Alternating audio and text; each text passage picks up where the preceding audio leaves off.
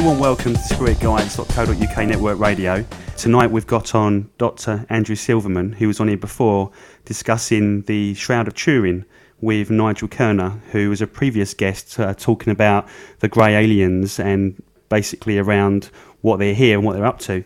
Um, we did cover at the end of the show briefly, really, the the research around the Shroud of Turin. So really, I wanted to get Andrew back on to sort of dig deeper, really, on this topic. Just like to start off getting a bit of background around how you got into it, um, and you know really what you do. Really, I know you're a doctor. What got you involved in this work? Well, um, about um, 30 years ago, actually, when I was um, I was a, a, friend of, of Nigel Sanak's show. I visited um, Nigel's place in um, in South London, and I saw he had this um, this photo on the on the wall, which caught caught my eye. This print of the uh, photographic neg- negative of the Turin Shroud, and I was asking him about it, about what it was, and I found it really fascinating that this, you know, ancient piece of cloth should should have such such a a, a perfect photograph on it way before cameras were even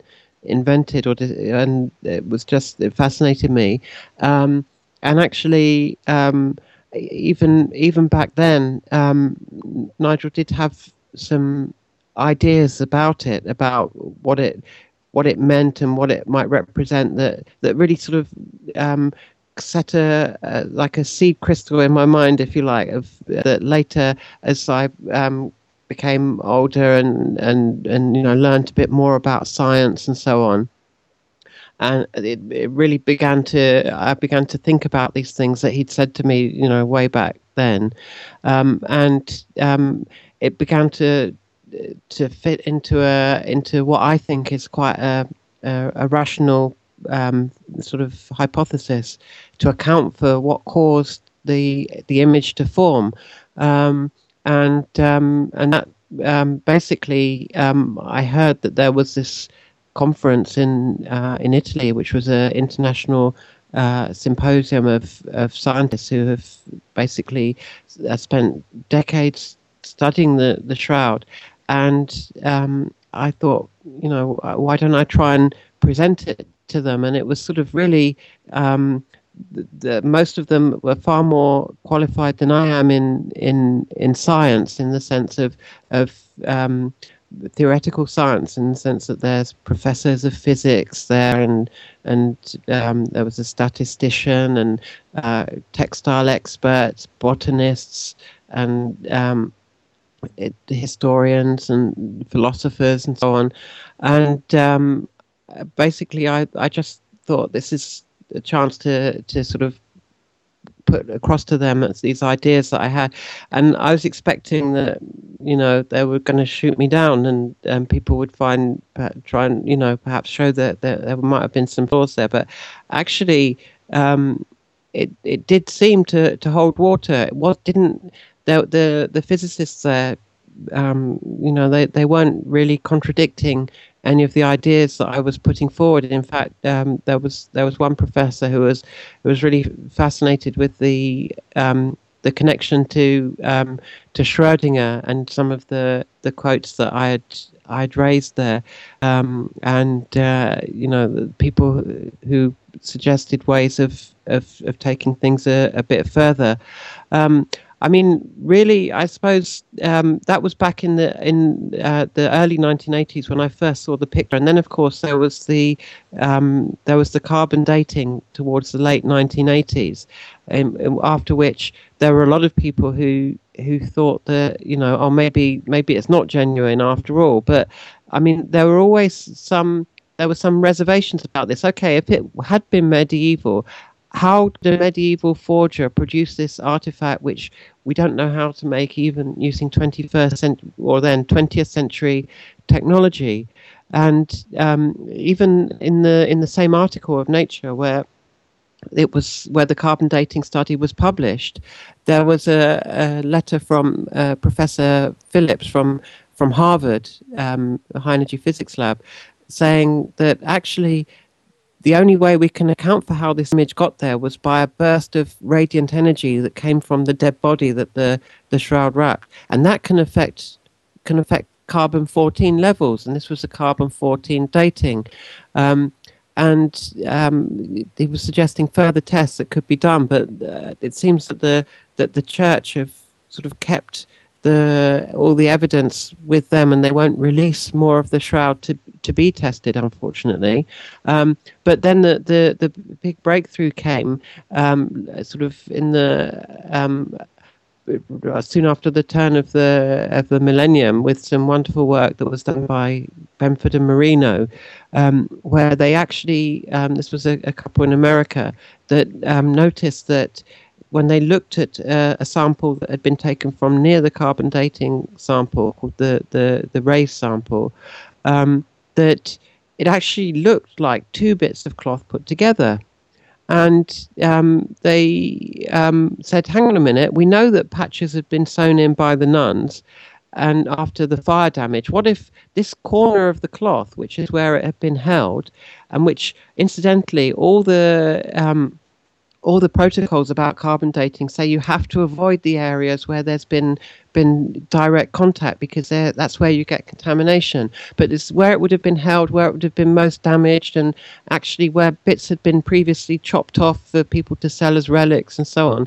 Well, um, you know, how about if the patch had been sewn in afterwards? And they put this idea forward um, to, uh, and there was an expert, a very respected expert called Raymond Rogers, who's a chemist who was on the original um, STURP, Shroud of Turin Research Project, and he said he was a, a scientist through and through, and he, he, was really, you know, about, you know, only that you should believe something if the evidence backs it up, not just go for what you want to believe. And he had, when he first heard the carbon dating, he thought, okay, then it's medieval. And when he heard people challenging this, he said, right, I'm going to prove them wrong. So he said, I'm going to do the test and see if this could have been a reweave. And he ended up um, you know, coming out and admitting, I went, I intended to prove them wrong. I ended up proving them right.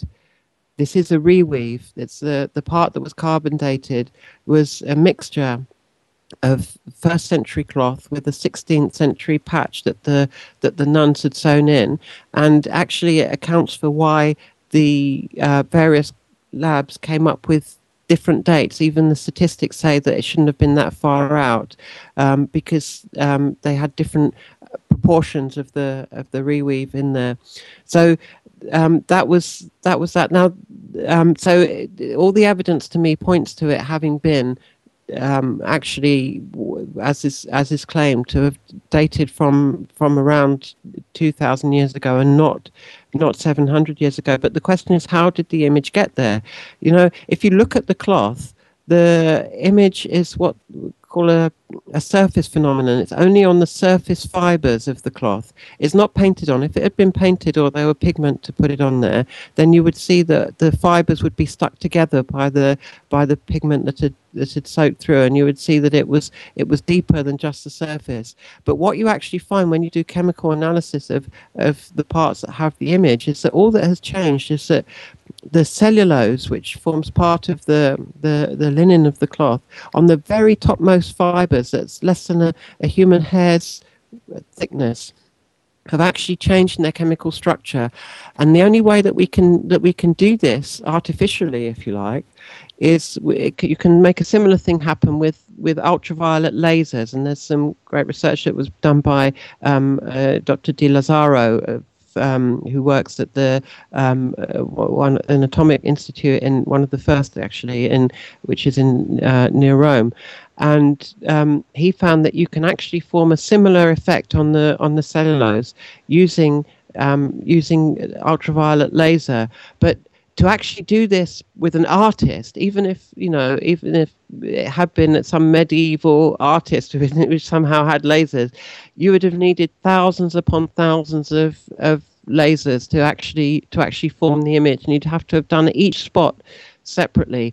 But the only way that we can actually explain how the image got there it involves a, um, one other factor, which is that we, it was discovered back in the 70s that, that it's unique amongst all amongst all photographic imprints in that it has perfect distance coded information which implies that um, the the light that formed the the image on the cloth wasn't reflected off the body of the man. It actually came from the body of the man. That this dead body somehow shone brighter than the sun for a tiny fraction, about less than a thousand millionth of a second, and and that's what actually formed the image.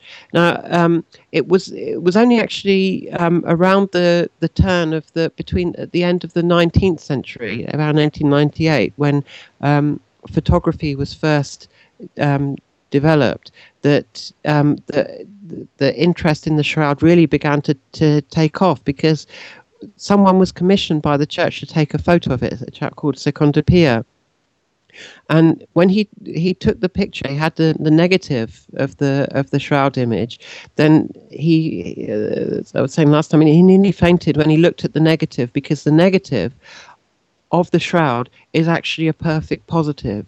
In other words, the shroud image itself is a negative, which again fits with this radiation hypothesis or radiance hypothesis. So um, the, the the other scientists there who had done actually the hard empirical work of um, the of, of, putting the work in and, and showing that you know how the um, the uh, the the cloth could have been changed by the radiation or the radiance from the body. Um, then what my talk was about was to put forward a suggestion, if you like, a, a speculation for people to to consider and see what they thought about about how does that happen? How does a, a dead body shine brighter than the sun? Now, um, the the interesting thing about this is that we have to, to sort of consider, you know, who was this man that, that actually formed the image? And then when the forensic pathologists who have looked at it and all the other scientists, it's a bit like a, a sort of CSI, if you like. They're looking at all the evidence and trying to piece together what, what actually happened. And um, looking at the evidence from, for example, pollen grains that have been found on the shroud, it's been found that it had to have been in around the Jerusalem area and had to have been there around March or April for it to have got the certain pollens that are only found in that in, in that area um, and that come out at that at that time of year. And so then um, who who is this person that's shown? Well, it shows the body of a man that had been had been tortured. He'd been whipped very cruelly with with um, and if you look closely at the marks that were made by the whip, the um, sort of archaeology, uh, the forensic pathologists can fit it exactly to what they have of uh, that they've uh, recovered of uh, a Roman Roman whips from around that time that were called flagrum, that actually had these these three round metal balls on them that were designed to inflict maximum pain and, and injury. And they can find exactly the, the marks from these that he'd been whipped many many many times. And the, there's even the blood flow from each of those um, each of those separate marks. So he'd been he'd been whipped. He'd been um, also he'd had a, a sharp object like a cap of of, of thorns had been had been placed on top of his head, and there was blood coming down from from there.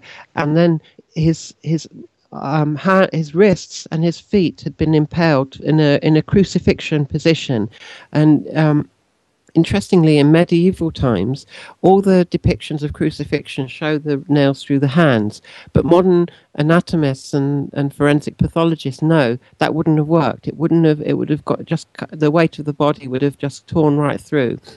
It would have had to have been the wrist, exactly as it is on the shroud.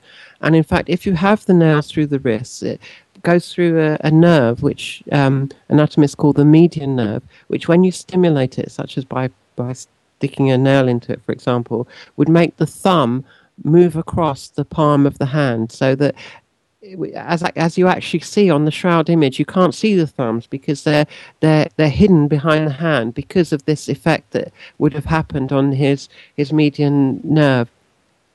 Now, if you look at the, the flow of blood from the wrists, it exactly follows the positions that the man would have been in in crucifixion in in two positions one where he's hanging and one where he's pulling himself up to to breathe, if you like, and it actually shows it actually shows both. Um, it's just, I mean, I, I, could I could go on for hours just about the the physical evidence on the shroud that that points to it. Interestingly, being a, a unique thing that fits with the historical character who was known then uh, as uh, was we believe Yeshua ben ben Yosef he would have been called because that's the Hebrew Aramaic um, version of, of of the of the name, and it fits exactly with what what happened, and even down to the um, impa- the the piercing of of the of the side of his of his body and the mixture of fluids there, because the the sort of uh, pleural fluid mixed with mixed with blood from um, from where he'd been where he'd been stabbed there, and this is this is knowledge of anatomy that goes way past you know even what people like Leonardo had. And interestingly, the shroud is is known to have been exhibited as the shroud, um, you know, way before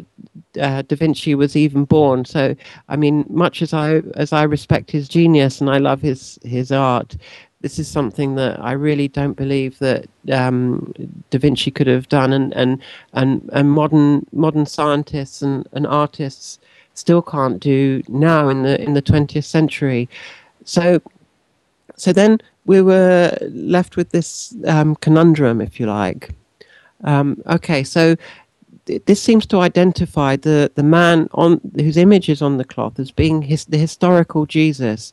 Is it just coincidence that this unique event in human history, where, uh, as far as we know, unique at least, where uh, a dead body shone brighter than the, the sun, is actually fitting in with the, the with the the historical nature of the one human being who has had the most impact in, in many ways in human history. And I, I'd, I'd like to make it very clear at this point that that I, I don't I'm not saying this in any sense in any in any um, religious way at all. Um, I, I, mean, for me, what how what how what Jesus taught and how he lived. They, they sort of speak for themselves. Whatever, um, whatever any church might do or claim to do in in his name, and and sometimes you know some sometimes some terrible things have been have been done in, in history by by churches, but that's not him doing it. This is just people people doing it, you know, claiming to be in his name. And if you actually look at at um, his attitude towards organized religion, in a sense, he did have a, a great sort of um, reverence for for what it was what it represented, if you like, um, this um, this central ethic relating to what he called the the the father of of of all mankind, if you like. Um, and in the sense that, that um, when he, he went into the, the temple, he was he was he was awestruck and so disappointed with with the way that um, human beings had um, had had what they had done to to to a, to a message and how they had distorted it to to suit their own needs. And to be honest, I think he he might well be the same in if he went into a into a modern church. Interestingly, although I'm not um, aligned to any denomination of um, of, of um, religion, but I've got a, a, good friend who's a who's a Catholic priest who himself admits that actually that what what Jesus was saying back then to the Sanhedrin, he he might well be saying he might well be saying now to to the modern church um, and in fact, he, he's he's told his his congregation as much that um, that hypocrisy hasn't hasn't gone away really. But but I'm sort of um, diverting a little bit from from the the shroud topic. I mean, as I say, the, the the fascinating thing is is there a connection between what he taught and how he lived his life and this this image on the cloth? And this is where something um, that that Nigel actually wrote about in a in a manuscript of a book that he hasn't yet published, but I'm really looking forward to, to being published, um, hopefully in the at some point in the future.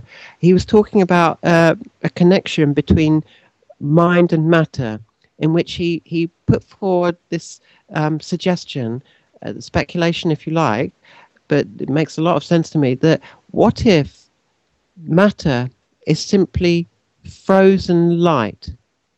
And what if light is frozen thought? So, in that sense, matter itself is frozen thought. Now, at first sight, that's or first hearing, that sounds like a bit of a bizarre thing to say. That you know, we think of um, of thought as something that arises out of an arrangement of atoms. So you have a brain, and that makes thinking.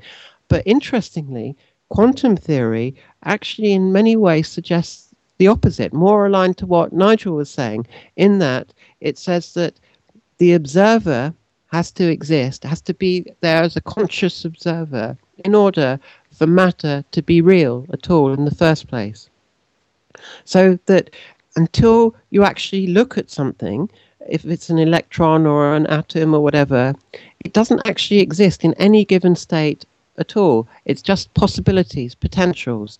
And those potentials become real through being experienced or, or observed. And this is where um, the listeners may want to, to look this up on the internet for more more sort of detail uh, about it if they're if they're curious about it. But about um, Schrödinger's cat, this idea that until someone looks into the box, the cat is is neither alive nor dead. It's somehow it's somehow both. That um, of course this doesn't allow for the possibility that the cat itself might have consciousness, but it's it's just showing the um, the the basic principle that that it's consciousness that makes something have, be in a particular state as opposed to being in lots of possible states all at once. And you can actually um, do experiments, and they've been being done for, for many decades in quantum theory, that actually demonstrate that this is that this is actual fact. That actually um, an electron can go two ways at once until you actually measure it, and um, and you can actually prove that that it could have done. And depending on how much you can know about it from looking at it, that influences what it can be. Again, I, I won't go into into too much scientific detail, but it's it's all out there if if anyone wants to, and if anyone wants to look it up. Because in a, in a way, do you feel that if if there was no observers in this reality, then mm. it would collapse? Uh, for it to be a reality, um, reality implies that there has to it has to be uh, has to be experienced as as real, and and this is something that that Schrödinger pointed out actually that that he took it a bit further than just saying it, uh, uh, it sort of relates to to subatomic particles and so on. He said, "Hang on a minute. This actually includes not just matter, but space and time themselves. So there's a fascinating thing, uh, and I, I'm sort of paraphrasing him here, but the fascinating thing about mind is that mind is always, in quotes, now. The word now, that we have a present tense. The equations in science, um, as, as um, Einstein pointed out, would imply that past, present, and future, they're just relative that actually the whole kit and caboodle, if you like, the whole universe from Big Bang to heat death or cold death, it, it's all much of a muchness. There's nothing to make any particular moment privileged to be now, or to even have a, a, concept of now, or to have this idea that time is flowing, or that you know what was past and what what is now present will be past, and what is future will will then be present these these ideas of moving through time these are all subjective. The equations don't actually speak about these at all. And yet as conscious observers we all experience them every single moment by definition for it to be a moment. And what schrodinger pointed out is that actually we're not just making the electron real we're making time real and what what does that mean? If if time is the product of mind he he reasoned then mind can't be a product of time logically and it makes sense that, that it fits then that, that the mind cannot have begun at any moment in time and also no moment in time can be its undoing. It cannot end because to end means it's changing it's changing in time but time is only there because the mind exp- was there to make it so. And so a wonderful um, conclusion derives from this that actually mind is eternal and that means that everybody is every everyone if you like interestingly the distinction between everyone and everybody but everyone is is eternal our bodies aren't eternal our bodies begin, we're conceived, and that's when our bodies start as us. And then we, uh, we're born, we live our lives, our bodies die. But the mind cannot die according to that. And this this fits in in a wonderful way with um, some research that's been done by, um, and this is work, research being done by physicians and scientists into into the near death experience.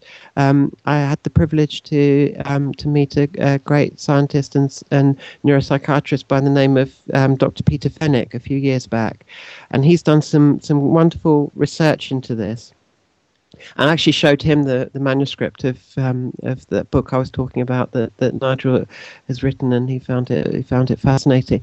The um, he's done some research that that that shows that when the, the brain stops, as in a cardiac arrest situation, in many instances the people have this um, this experience of being be outside of their body, their mind being outside their body, looking at what's happening. Now, this is even blind people have had this experience, and they've had it when the brain waves are completely flat, and they've been able to describe details that are very specific to their own particular resuscitation that they couldn't have known about unless they'd been conscious to witness it while their brain had stopped. And the the conclusion that that, that, that many researchers are coming into coming to from this is that actually the mind doesn't need the brain to exist. Now, not to say we don't use our brains, and you know they're not they're not vital while we're while we're physically alive. And as a doctor, I would you know do do what I can to to help keep help people keep their brains healthy and and so on.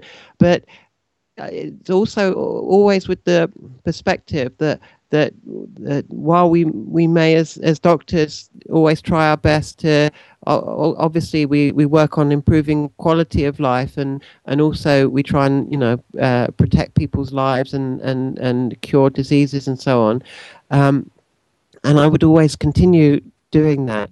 I, I would never you know support suicide or euthanasia or anything like that because I don't believe anyone can know when another person's or their own best time to, to die is. So, despite the fact that that um, that we that we're always trying to do this, uh, at the back of my mind is this sense that that even then, when we when we do die, that actually it's not the end and um, uh, actually a lot of um, work and, and similar uh, research um, that has been done in, um, it, by psychologists in, in collaboration with, with Buddhist scientists, for example, is to be found in, in, a, in a lot of um, hospices up and down the country. Um, where people and and Fenwick makes this point that we need to um, we need to go m- more in, in medical training to look at more the sort of spiritual side of, of man, not just the the mechanical side of man.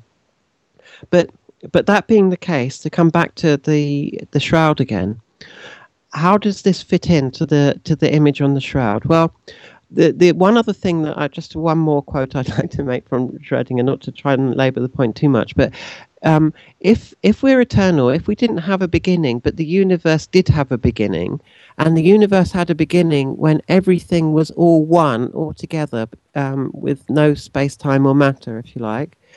Well, what does that mean? It means that we were once all together in a timeless state. And that timeless state, if it's timeless, means in a sense we are still all together. And yet we're we're living in this in this separated out physical universe. How does that work? How does that happen? Well, the one thing, the one thing that that science looks at in most cases is this linear uh, cause and effect relationship between what happens and, and what happened before, where force determines what happens. You kick a football, you, you feel the if you kick it hard, you feel a hard push on your on your toe where you where you kicked it. Uh, its action is equal and opposite reaction, and you make a change happen in the ball, so it so it moves. A force acts, and it makes change.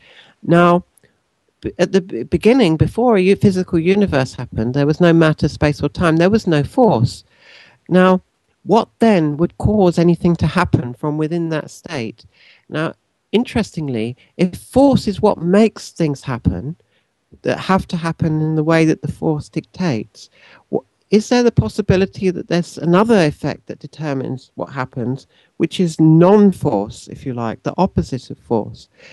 And I believe there, there is such a thing. And I think actually, in a way, most, if not all, human beings believe that it's there because we have to. We're using it every single day of our lives, and we call it free choice to have free will implies that nothing forces you to make the decision that you made. It implies that, that you made it freely and your choice that you have chosen is the cause. It's a prime cause, as philosophers would call it. It's a beginning cause rather than being caused by something else. So, in that sense, what if, from this altogether state, what if we had actually chosen to experience separation from the separate point of view? In, in so doing, the only way you can have separation, you have to have space.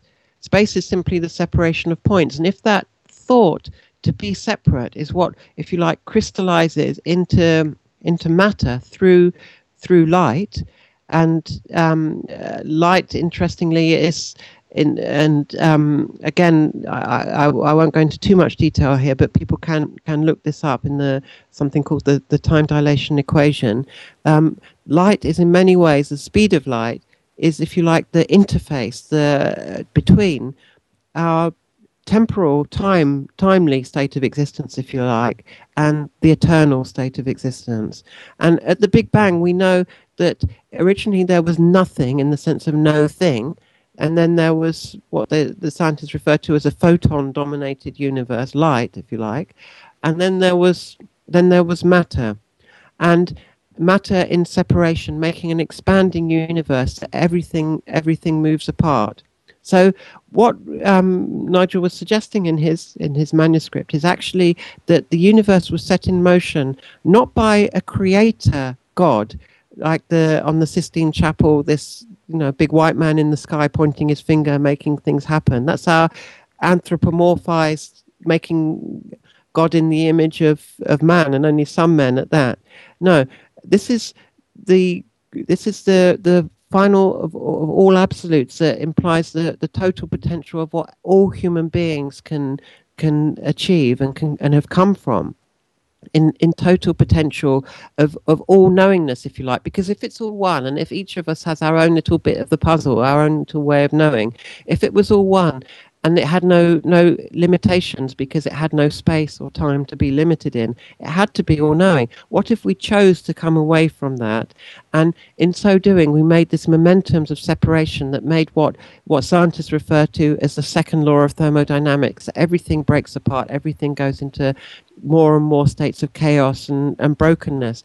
And that would manifest itself in, in, in human qualities, in our, in our minds of things like um, selfishness, materialism, nationalism, racism, you know, all these isms that, that divide, basically, that, um, that try to um, that miss our, our true nature. And this is perhaps what great teachers like the Buddha and and, and Jesus and, and others were were were talking about by saying things like, "Love your neighbor as yourself." It's not a, a platitude to be to be goody goody. It's actually a simple mathematical statement of fact. You know, listen, guys, your neighbor is yourself you're you're all one. Wake up. It's not it's not like you think it is. You're you're you're seeing the world through a dis- very distorted lens. It's not it's not what you think. You're you're all one. And this actually fits interestingly with with a lot of people's experience in the in their near death experiences when they have their what's known as a, a life review that they, they often see a, a, a, being that's with them, that's guiding them, but it's not judging them. It's just it's just guiding them through what they're experiencing, and they they experience their lives and what they've done, and often they experience them from the point of view of the other person. So anything they did kindly towards another person, they feel that kindness coming towards them. Anything they did spiteful or harmful towards another person, they feel what that was like to have it happen to you. And and this is giving a clue to the fact that actually, fundamentally, we are all one in, in the basic nature of what we are as human beings, as conscious beings. You can define it by two, um, two paradigms, if you like the input and the output, if you like. There's awareness, that's how we know anything, and will, which is what we do. And all that's different between different different individuals is what we're aware of, what memories we have, our individual patterns of memory and knowing and awareness and understanding, and actions and what we actually do, how we use our will. But fundamentally, those two principles are the same. All that's different is what we write on it. And um, Nigel's speculation is that what we call a soul, for want of a better word, and I, I don't think he likes that word much better than I do. It's it's it sort of clouds things in, in a sense because it, it sort of brings all kinds of religious connotations on it that aren't needed and aren't aren't often meant. That um, that actually all that is is a is a summary of these patterns of the writing that we've made the writing in shadow, if you like, that we've made on that light. Once we take all that away, once we take all the ego and restrictions away, so that it's just light, so that it's not limited, then there's nothing to demarcate self from other, if you like. We we would all be one, and you know. Um, Jesus often referred to himself as the Son of Man, and he referred to, to God as being the Father. He said, "You're our Father," talking to, to everyone. So, and and he said, you know, is it not written, "You are God"? So he was always actually trying to to show the the potential of of of all human beings that they could actually, and he actually said as much that they can do anything that he does. Any human being is capable of doing even better than he did. That human beings are capable of doing. So these aren't these aren't the words of someone who was after power or was after um, anything for himself. He was always trying to to to show the grandeur and, and potential and size of, of all human beings, so that we could recognize it in ourselves. Perhaps now to come back to the the shroud image, if the separation at the uh, at the beginning of the universe that actually coalesced atoms out of light from this initial thought through these momentums that separate. What if you could reverse that? What if you could live a life that was always acting out of compassion and, and caring in, in wise ways to, to point out the, the ways that you can actually achieve the unionizing, if you like, to, to uh, put us, cast aside all the all, all the, the the limited, restricted ways of, of, of looking at things that just that just limit you into into ignorance, basically. And I mean, um, the, interestingly, um, the the word that he spoke about in terms of change, um, that was translated um, from the Aramaic to the Greek and then the Greek to all the other languages. Um, in English, we called it repent. It came from the Greek root metanoete, which, of course, um, as many people will already know, that literally just means change your mind.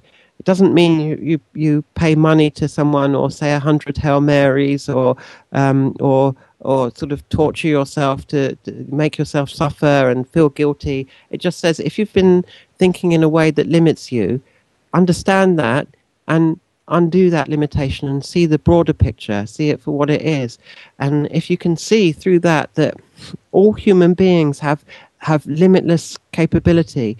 And uh, there's an interesting uh, analogy of this that actually, again, Nigel pointed out to me, um, you know, a long time ago, that all you need to do is a little um, it's a demonstration of this for, for oneself is to, to look out at the at the night sky and you can see uh, billions upon billions of little dots of light. Each of them are stars or, or galaxies that that you can see you can see shining in the in the distance and uh, planets. Now all of those are contained in your mind's eye if you like. You're aware of that whole thing and yet none of it except for if any of it contains life like you do none of the deadness of it of the of galaxies or whatever none of them can can know you or can know themselves or can know anything. So just in that one illustration you can see the the hugeness and immensity of any one human being. And and it fits with what um, Schrödinger was saying as well that even the whole of time and space and all comes down to to one any one sentient individual is capable of making that real or or not. Now, um, the the point about the shroud and the point about the the, the man who who formed it is that he was showing uh, a way that was countervailing to the, this entropic drift that was separating all the time. He was he was uniting at each moment. And what if our our the tension, if you like, the force in our atoms is the result of our restriction. And as we undo that restriction, then we begin begin to loosen the bonds, if you like. To if you, the way the analogy that I, the way I like to see it is is is like a, a knot that is tight, and you undo that knot as you loosen it. It begins to to cut the knot begins to come apart, but it's different to what happens in um, in particle accelerators and so on, where you just flow, point a flame, flamethrower at the at the knot, and, and you just get lots of little bits of ash coming out of it, which are little little particles. But this is actually undoing it. And um, interesting point that, that I mentioned at, at my talk was that if you were to release all the matter as um, as light from the dead body of a man, then you know physicists might well raise the question. But hang on a minute, that would even a even an, an atom bomb um, releases only a tiny amount of matter. Interestingly, um, the um, the amount of matter if you released all the matter from from a, a mustard seed as energy that would be enough energy to move a mountain, interestingly enough, from E equals mc squared. So you, you can see how um, how much huge amount of energy is contained in a tiny bit of matter, but that's releasing it as in the way of, of burning the burning the knot, if you like. What if you're actually undoing the tension of it? Now, this tied in with um, something that, that Stephen Hawking um, actually wrote um, in his book um, Brief History of Time, that that scientists quite rightly are um, quite uh, stuck to this idea of the conservation of energy that you can't just you don't just make energy out of nothing or or destroy it completely and it disappears into rather than coming into another form. What hawking said is actually that's true um, but it doesn't it's not a contradiction with the universe coming from nothing because with all the force and tension of the universe gravity cancels it all out the gravity in the universe. So what it then suggests then is that if you can reduce the force where you are, if you can reduce the tension where you are, remember we're saying force is the product of this this initial separation, this restriction, this limitation. If you can undo it by becoming freer, remember we're saying that freedom happens where force is less. So if you can reduce it, then perhaps you start to reduce gravity. And this would fit in in a wonderful way in, in certain anecdotal reports, and not just anecdotal in terms of the shroud, because we've got physical evidence for it, but that um, the, for example, the um, Siddhartha Gautama, also known as the Buddha, was seen to rise above the ground at certain points after he was enlightened. And there was um, someone called uh, Teresa of Avila who was also said to have um, risen above the ground. And, and Jesus himself was reported to have risen above the ground. Now, some research done by one of my colleagues the, who was at this uh, conference, uh, Dr. Dr. Gilbert Lavoie, another physician, actually shows that if you look at the image on the cloth, the image was formed while the body wasn't lying down flat on the slab with the back of it being pressed flat against the, the slab. It was actually vertical. It was vertical and not even standing. It was suspended above the air. You can tell from the image on the on the feet, and you can tell from the fact that the, the back of the, the body isn't isn't compressed and flattened against the slab, and also that the hair is coming down vertically rather than backwards behind the behind the head. So that that would fit with that. He was reducing force, so he was reducing gravity. So his release of light from his body wasn't a huge explosion. It was just a shining, if you like, of this of this bright light that coming from every single millimeter of his of, of his body that actually formed the image on the cloth. Now, interestingly, there's there's three components to, to what you can see on the on the cloth. There's um, there's marks that have been made there by by a fire in the around I think the 16th century, and then patches were sewn in after that by by the nuns to cover those areas, and there was water that was spilt on it at that time.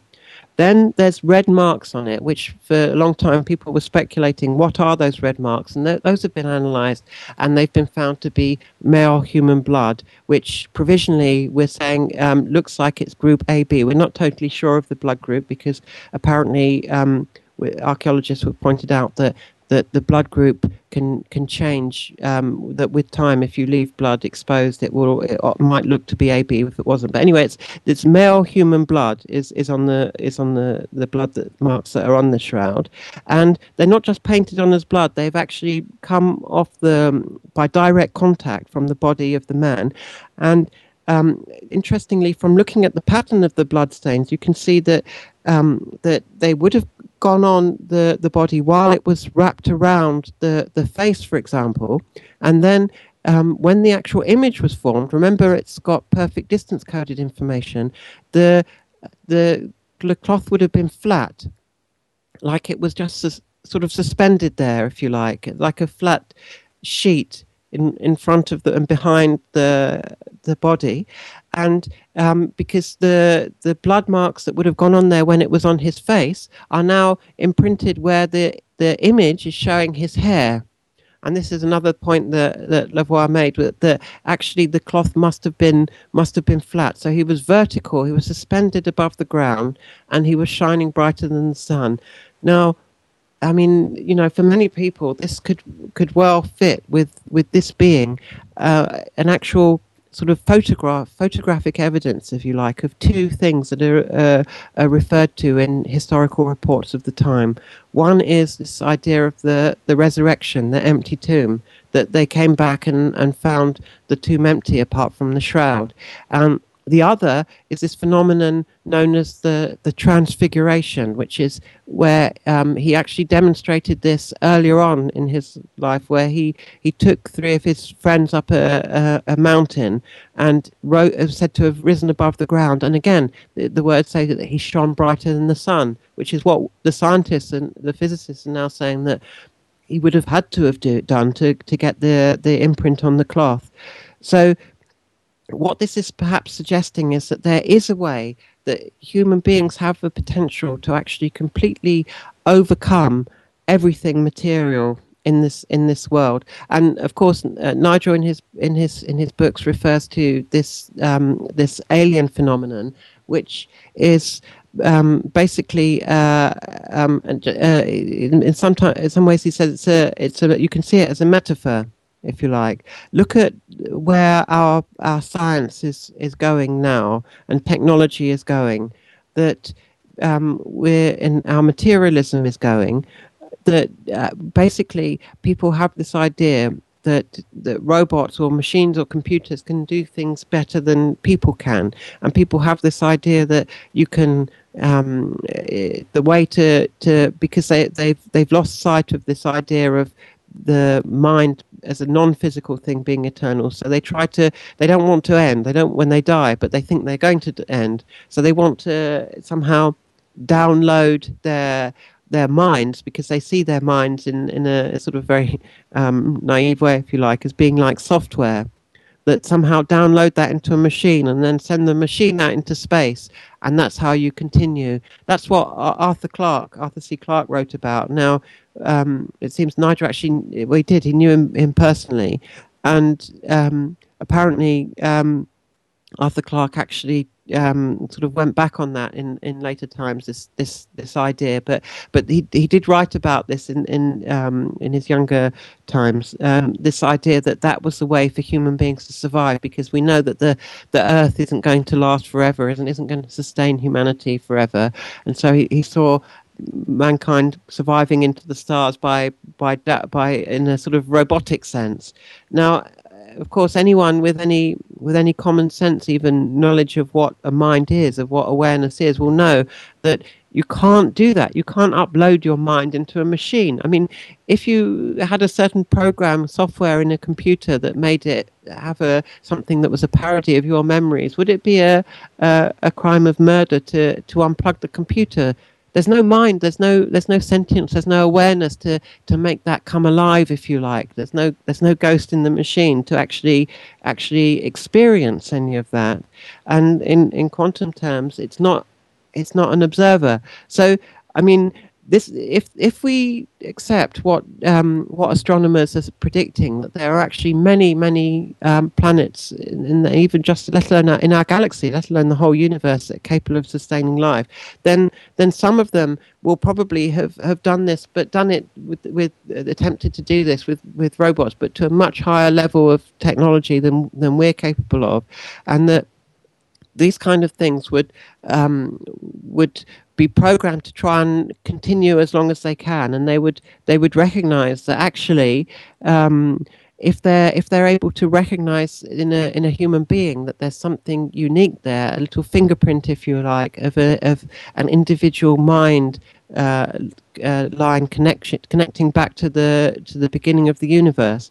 Then, if a, a person dies and then they see that pattern coming back again, if you like, um, akin to, to reincarnation, which again a lot of researchers are coming to the conclusion that, that this is that this is probably true because you know the, these uh, past life memories that people have that can be verified that they couldn't have known about, and it makes sense. If what Schrödinger said is true that the mind doesn't end, and if we're if we're still if we haven't you know if we still have our restrictions, so we can't just coalesce back to that original light that we all came from, then where do we go?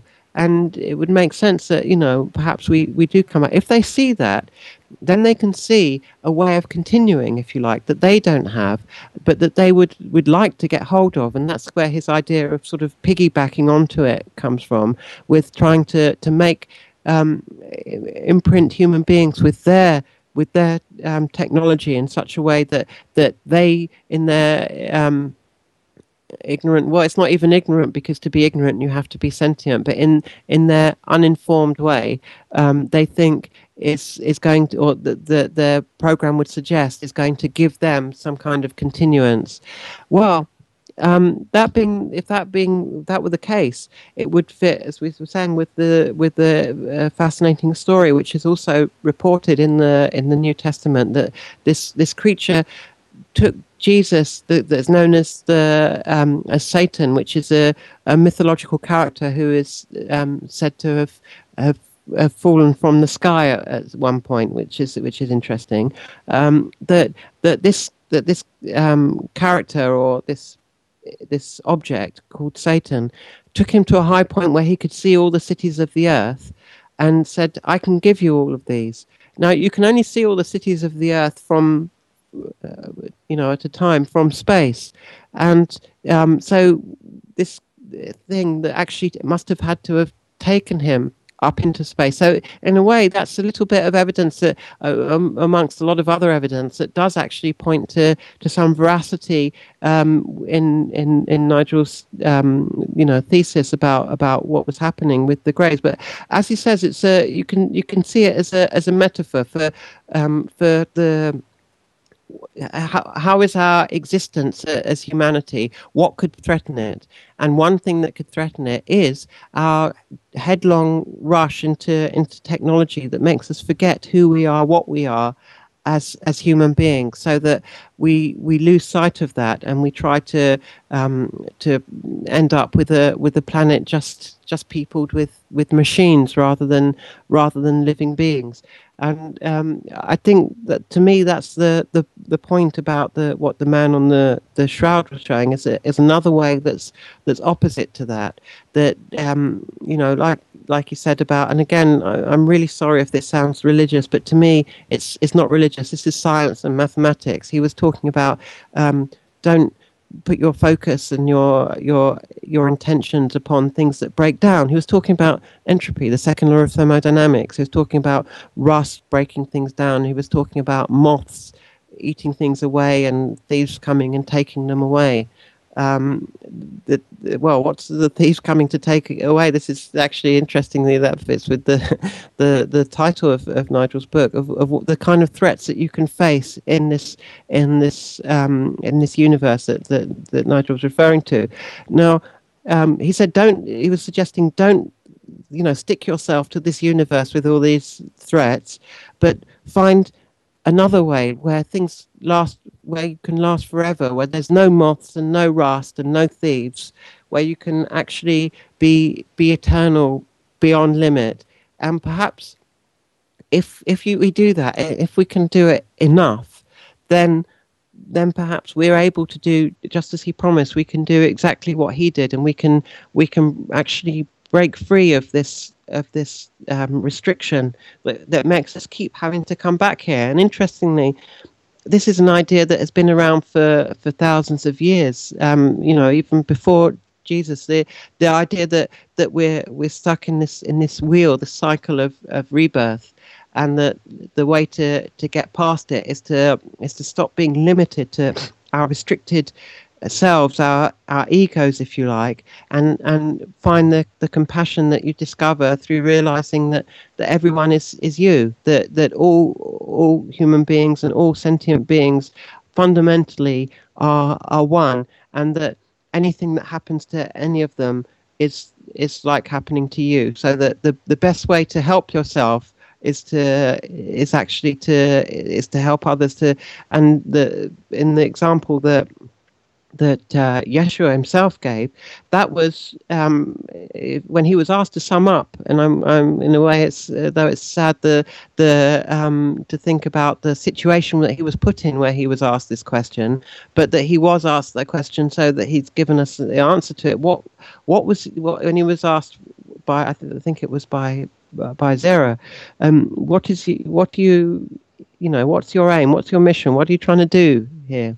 And he said, I was born for one reason and one reason only to bear witness to the truth. So he wasn't there to start a religion. He wasn't there to make um, followers or to, to get praise or um, to you know to get people to thank him or to or to ask his forgiveness or anything like that. He just simply came in a neutral sense, like a like a good scientist would, if you like, to actually um, point out, look, this is what sense shows you. This is what reason points to. Everything in this world is breaking apart. It doesn't last. All of you can see, even 2,000 years ago, people could see that, that you know, that they die. They, they, their bodies don't go on forever. So is there another way that we can go on forever? and this is what he was he was addressing this idea that that there's a that there's another way um, beyond the physical and interestingly in terms of this continuance past death. There, there are many references to um, to reincarnation that are, that are, there in the New Testament. Apparently, there was this um, wife of a Roman emperor, and as you may know, the the Roman Empire sort of um, sort of tried to to take over. The, the teachings of Jesus and tell people a particular interpretation of it that they had to believe and and this Roman emperor's wife um, was apparently told by a, a, soothsayer that she'd been a witch in a past life. And so she said, uh, husband, her name was Theodora, apparently. I think her husband was uh, Emperor Justinian. Um, you know, you have to take out all references to reincarnation. Well, they didn't quite manage all of them because um, they, if you look in the in the New Testament, then um, then people were saying, you know, but how can the Messiah have come when um, when people know that before the Messiah comes, Elijah will come back. And, and Jesus says to them, Well, Elijah has been, but you, you knew him not. You didn't recognize him. And, and then the text says that they understood that he was talking to them about John the Baptist. Now, what does that mean? How can Elijah, who was someone who had lived a thousand years ago, have come back as John the Baptist unless reincarnation is true? And it's actually it's in all the religions. Every single one of them at, at some point have um, of course the hindus and, and buddhists and and i think the sikhs and uh, some others still do. Um, you know still hold to this this concept of reincarnation.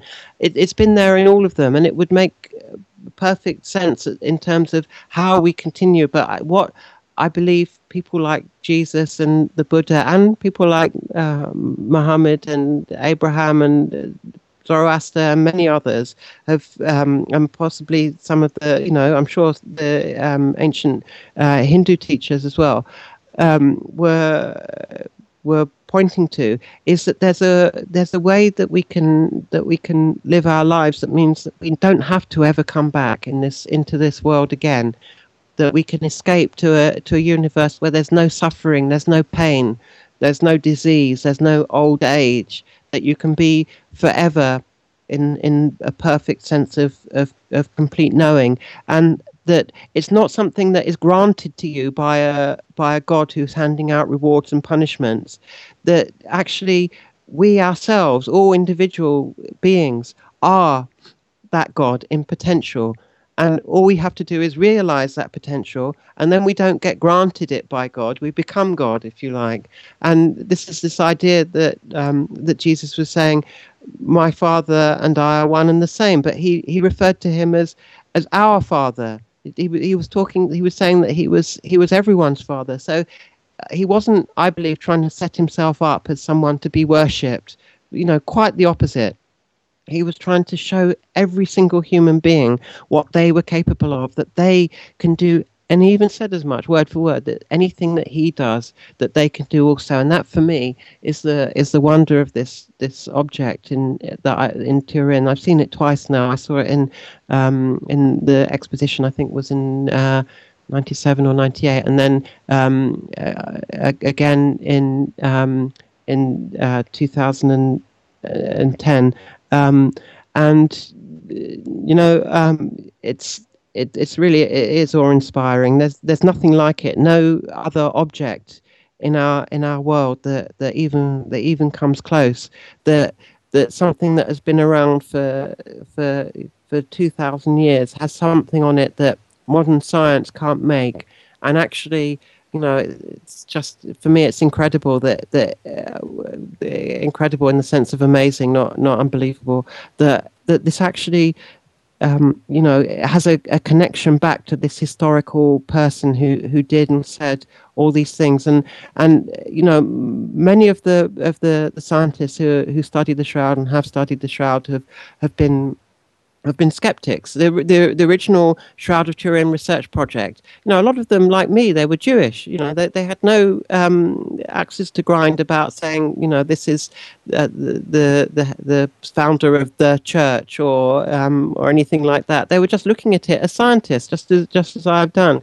And um, you, you just the more you study it, you just can't help but come to the conclusion that this thing is genuine it's actually it's it's it's not made by human hands as in as in painted but it is made by by humanity by the by the ultimate potential of, of humanity that that any of us can can achieve. And so I, I'm, I never cease to be be fascinated by it. Yeah, I mean, do you see that there's there's elements in the scientific community or even uh, religious groups that might not want to endorse the Shroud of Turin? You know, it could be a threat to certain people's um, beliefs? Well, um, yeah, I mean that's that's quite possible. But if if anyone um, comes at me with any criticism or evidence against the shroud, then I have to be careful to try to be objective and not say, "Oh, you're just saying that because." You're you know coming from this particular point of view or you're a part of this group or you wouldn't want it to be true. I always the, the, the safe way for me to look at it, this, I think, is to just consider the points that they're making in, in reason and see if if if they contradict what I'm saying, um, if they show me that actually, you know, that I'm completely wrong, then I have to, you know, put my hand down and say, yeah, I was wrong. But if not, if I if I can answer their points and and they can't logically or rationally find fault in what I'm saying, then I don't mind that they don't agree with me. In fact, in fact, I, I think they're they're and I hope this doesn't sound patronising because they can not agree. They're they're they're blessed. They have they have free choice. That's what makes human beings so special. They don't have to all believe a certain thing or or do a certain thing that they're, that they're, they're demonstrating to me the grandeur of their humanity by deciding to take a point of view whether it's whether it's right or not. And if i think it's not right then it, the onus is on me to try and show rationally why why it's not right. So yeah possibly that some people might have vested interest to want it to be false or true. But um, but for me, I, I just like to look at it as objectively as I can a, from a, a scientific sense, and um, and just look at the points that people make, and without trying to cast aspersions on on on why they're making it. So far, though, um, the people who, who want to say it's it's a forgery, they're you know they, they haven't they just haven't come up with anything that makes any any sense because it can't be done now. And the, the, people who say it can, they can't actually produce the evidence that mm. that it can. Not not with all the characteristics, distance coded information, uh, only there on the surface fibers and so on and so on and so on, and all the details and everything. Yeah. So where, where's it going now? Is there, is there like a crescendo building in the awareness of the shroud? Because I mean, at one point it was spread across all the news and everyone was made aware of the Shroud of Turin and then it kind of disappeared off the radar for a while and, and mm. I guess people like yourself have never really let it go have you that's right yeah but um, well I think um, the um, the expositions of the shroud that happened um, around the, the turn of the millennium um, have sort of, in a sense, brought it back to public awareness. And I think the, um, you know, as I, I, was uh, referring to earlier, the great work of um, of uh, Benford and Marino, uh, Sue Benford, sadly uh, passed away um, a few years back after after they they you know they published their, their research. But but but um, Joe Marino is going, still going, and, and you know he's got all the evidence to back him up, basically that the that the carbon dating was flawed. And even even one of the um, researchers from the um, Oxford radiocarbon lab himself is saying that no, actually, I think we need to do more tests because um, it just can't be right. It can't have been medieval because how could it have been? It goes against all the other evidence about the shroud um, the, to say that, and he wants more work to be done. Unfortunately, the current um, custodians of the of the shroud in the in the um, that part of the Catholic Church that, that deals with it, um, they they called back all the the the samples that had been given out, and they're they're for the moment at least they're not they're not um, sort of allowing further further carbon testing to be done. What what um, we uh, scientists have su- suggested is that there are um, parts of the because yes, it's true, it is a destructive process to do carbon dating, but there are bits of the cloth um, that don't bear image and that lie, for example, underneath the bits that were bits that were patched up, not the patches themselves, but the cloth that was underneath the patch, and things like that could be could be dated. Even the um, I think someone was saying that where it was burnt, that you've got you've got a good source of, of carbon there that you could that you could um, that you could take out and and date. And there's lots of things that that, that could be done. Um, but um, in the end, people say, well, how what will it take to prove that it's that it's genuine? I think if people really want to to not believe it's genuine, then there's no amount of, of proof that can um, that can prevail uh, upon them. Because at the end of the day, as I was saying, people have the right and the capacity to choose to believe what they what they want to. And yes, they might try and counter that back and say, yeah, but we can't prove to you it's false despite all the evidence. Well, uh, I mean, there isn't evidence that it's false. It, was it was carbon dated, but the carbon dating has been shown and even accepted by this, you know, eminent uh, chemist I was talking about, uh, uh, Ray Rogers, and and the chap from the radiocarbon lab at, Oxford himself, who who suggested that that further work needs to be done. If it was forged, how was it forged? Why is there no um, paint or, or pigment in the in the actual image and you know how how was it done? I think the um the, there's this is one artifact in in history that has one of the the most amount of accumulated evidence in favor of it being genuine of of of any. Um and um yeah i'm i keep an open mind about it but for me, it's it, it's so compelling the the evidence that that this is actually genuine, and it, as I say, it's just it's it's just awe inspiring to me that that such a thing exists as as scientific evidence that we can actually you know we can see we can um, we can actually we can measure and we can verify. And whatever type of science we put on it whether it's the you know the botanist looking at the pollen whether it's the forensic pathologist looking at it the anatomist the the physiologists the the physicists the textile experts the um, the statisticians looking at the the radiocarbon evidence and and so on. At the just at this one symposium that I went to, there were scientists from so many different um, different fields of study and historians as well. Um, and apparently, um, the, um, the the shroud was in its in the earlier part of its life. It, there's some evidence to suggest that it was it was known as the Mandylion. That it was actually it was actually folded over many times, and it was just the the, the face that was visible because um, it was it was forbidden in those times in that culture to have anything connected with a with a dead body like a shroud of a imprint of a of a man, and so. Um, it's thought that that's where all the um, you know the the where this idea of what Jesus looked like that it actually actually comes from the shroud from from what people saw on the shroud that rather than the shroud being a copy by done by an artist when no artist even now knows how to to do such a thing that a lot of art is actually copied from that that that's where people get this this idea of of um, his features and you know how his his hair and his beard and and um, and all of that. Yeah, it is, it is incredible. I mean, if you come across the ca- accounts of Tibetan monks, you know, in, in recent times that have, that have allegedly sort of gone into a ball of light, yes, kind of ascended, if you like, out of our mm. reality. Yeah, um, they say that um, that some uh, some lamas, when they die, that they're not supposed to touch the body, and um, there are um, anecdotal um, reports that the that they're they're left alone in a in a hut, if you like, and that this hut this hut starts to shine. Um, and then when they come back, the body's gone. There's just they just find hair and nails and so on. I've read those reports. Mm. I, you know, I mean, or I, I, I don't know if, if they're they're true or not. They could be. I, you know, um, I've got no reason to say they couldn't be.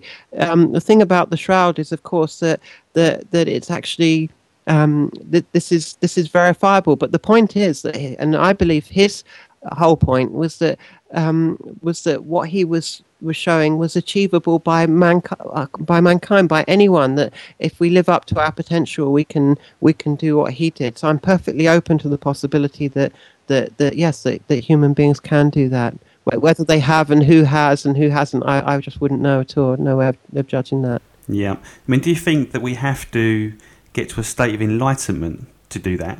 Or could people just achieve it by being kind? It's um, you know many spiritual people want to get to that state of enlightenment, don't they? if They sort of mm. become vegetarians, they live a more compassionate lifestyle.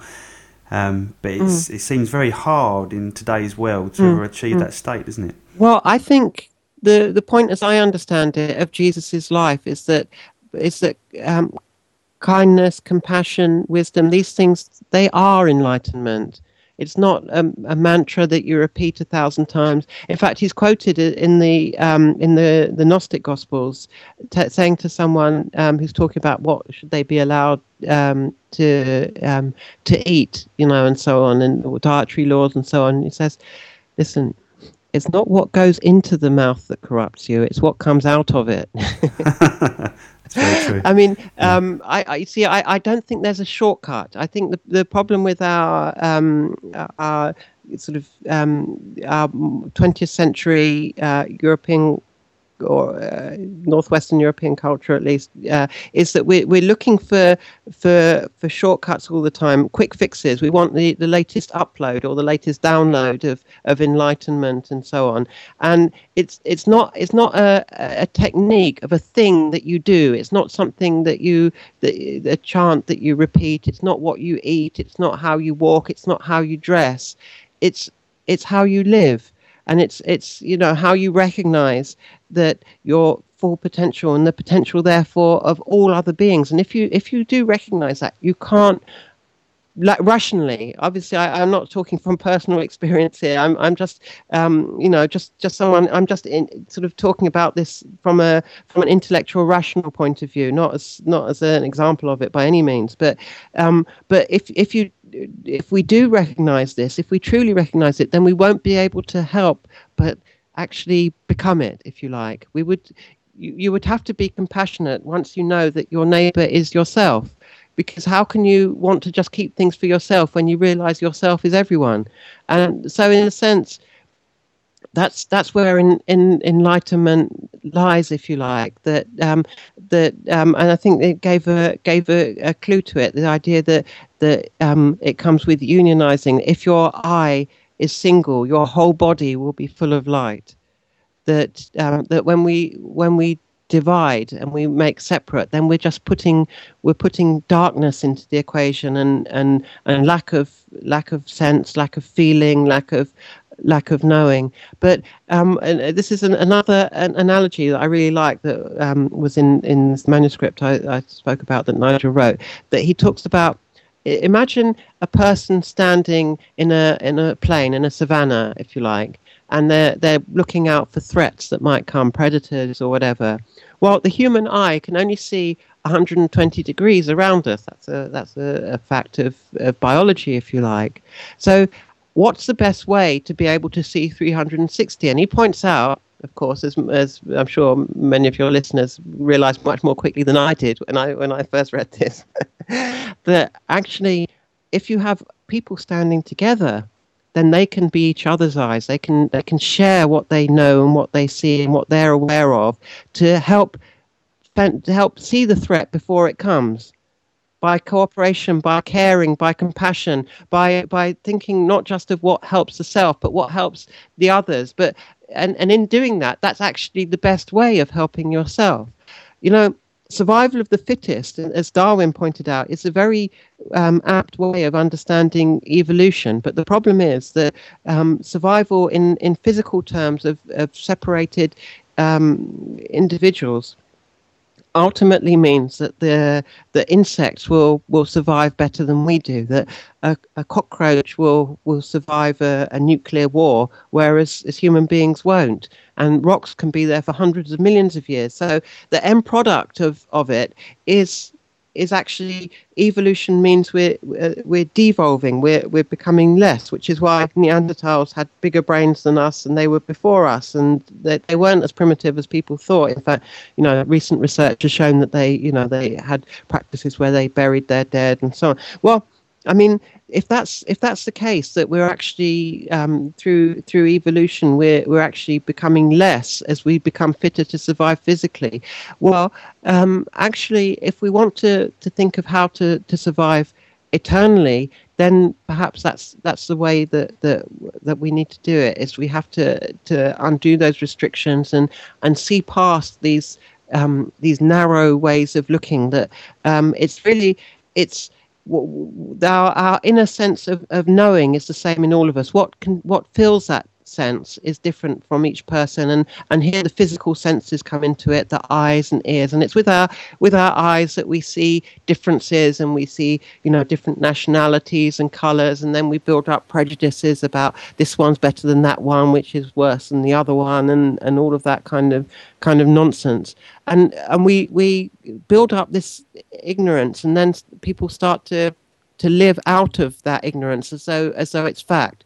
And the ignorance begets more ignorance. And this is the the the law of diminishing returns if you like that can actually mean that as a species we end up on the, the brink of, of annihilation whether it's through global warming or, or nuclear war or, or or biological chemical warfare. All of these things are just simply symptoms of the fact that we've forgotten what a human being is and how much they they matter, and that um, corporations are chasing profits and instead of you know thinking about the the people that they're that they're affecting and, and and so on, and that's another interesting example because in in in law a, a corporation has more rights than a than a person has, mm. although it's not even a it's not even a person. But I mean, so to to actually um, I think what all of the great teachers, like the Buddha, when he was talking about enlightenment, he, he I don't think he was talking about taking yourself away and um, and just you know and cogitating. That he was he did that to recognize what he had to do but then what he had to do he he he felt was he had to develop compassion and wisdom those that's those are the sort of fundamental tenets of Buddhism. And if you have compassion, then you have to you will actually do things. If you see someone who who is you know has fallen over on the ground, you won't just you know give them a lecture about how they're only suffering because they've chosen to be physical. You'll you'll put your hand down and you'll lift them up.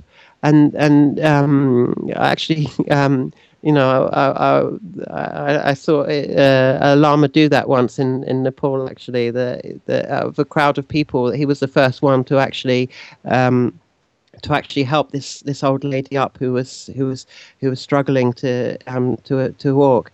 Um but no but uh, there are there are examples of good and bad in in all religions. And and I was talking in in negative terms about some aspects of of what you know has been done in the name of Catholic the Catholic religion for example. And yet they had such great people as um, Francis of of Assisi. And and I have to be to be grateful to them that they've actually um, they've actually kept the the shroud safe these you know for for, for so many centuries. So um, there's there's there's good or bad there's good and bad in in all. So i, I shouldn't you know cast aspersions against any and and and try to see i like to try to see the you know the positives in in all of them.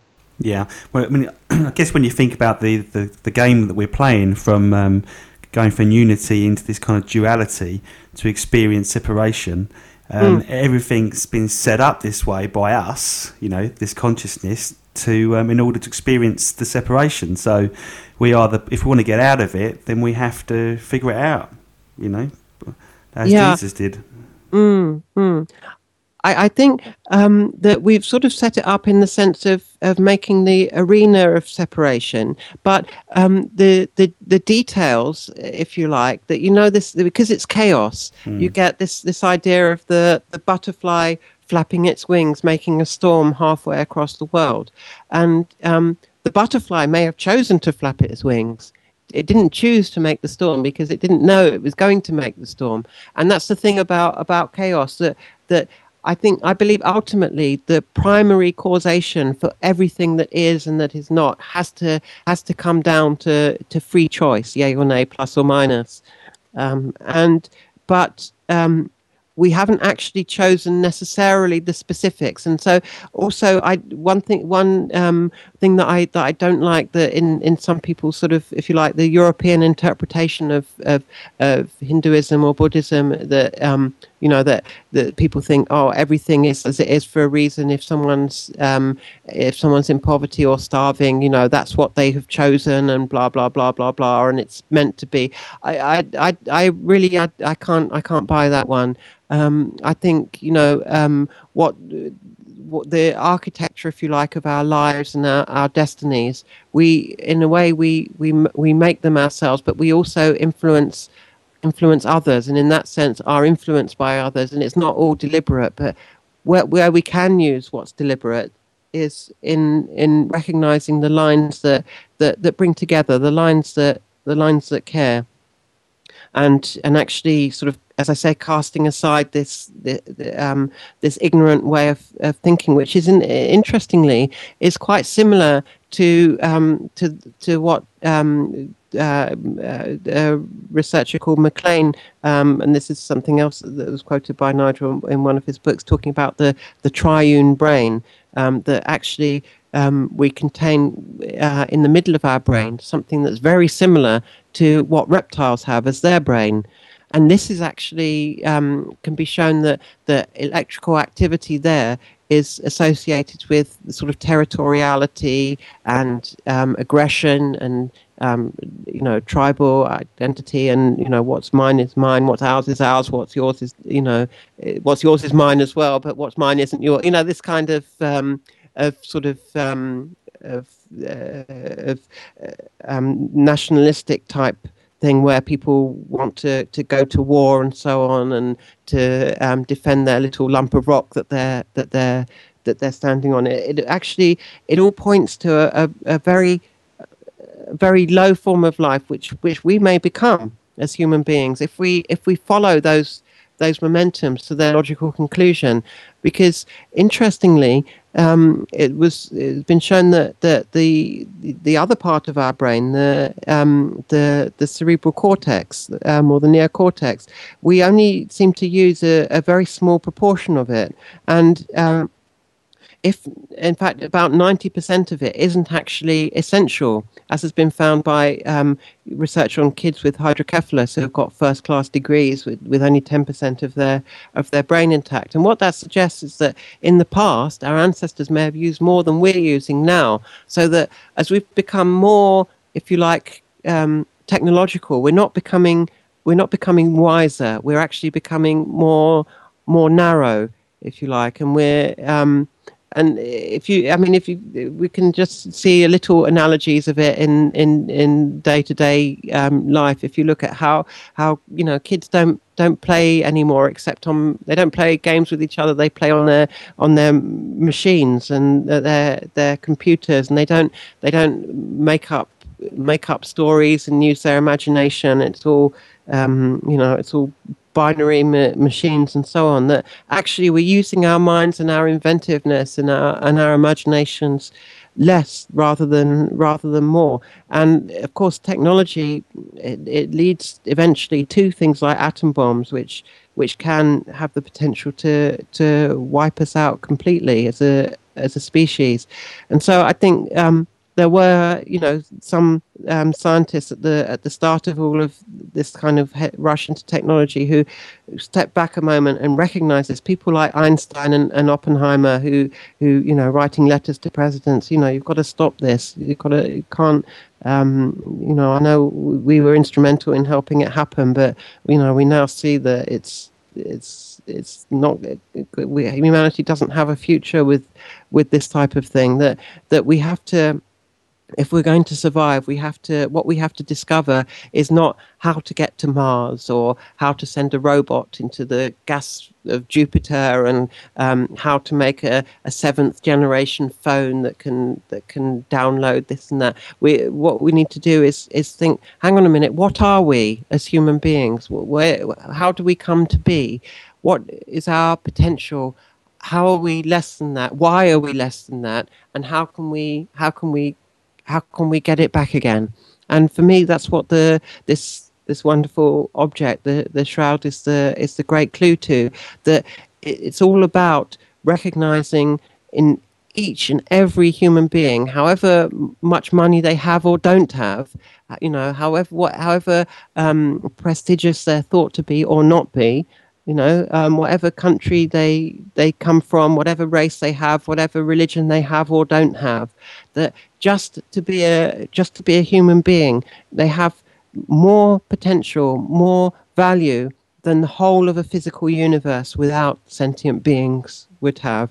In fact, you know this this limitless thing, this that's that's more than uh, 13 billion light years across. This whole physical universe doesn't come up in its its significance to any any one human being, and I think that um, the thing about I mean I'm I'm just sort of I'm just sort of saying this as words. The thing about people like um, Jesus and Buddha is that they actually recognized it in their in their lives, and that's the challenge for all of us to try to see whether, um, if we want to, um, to see whether we can actually try in our own little ways to um, to follow that example. And of course, they pointed out that that actually um, it is possible that there's no limit to to what we can achieve. And you know, you're giving examples of perhaps.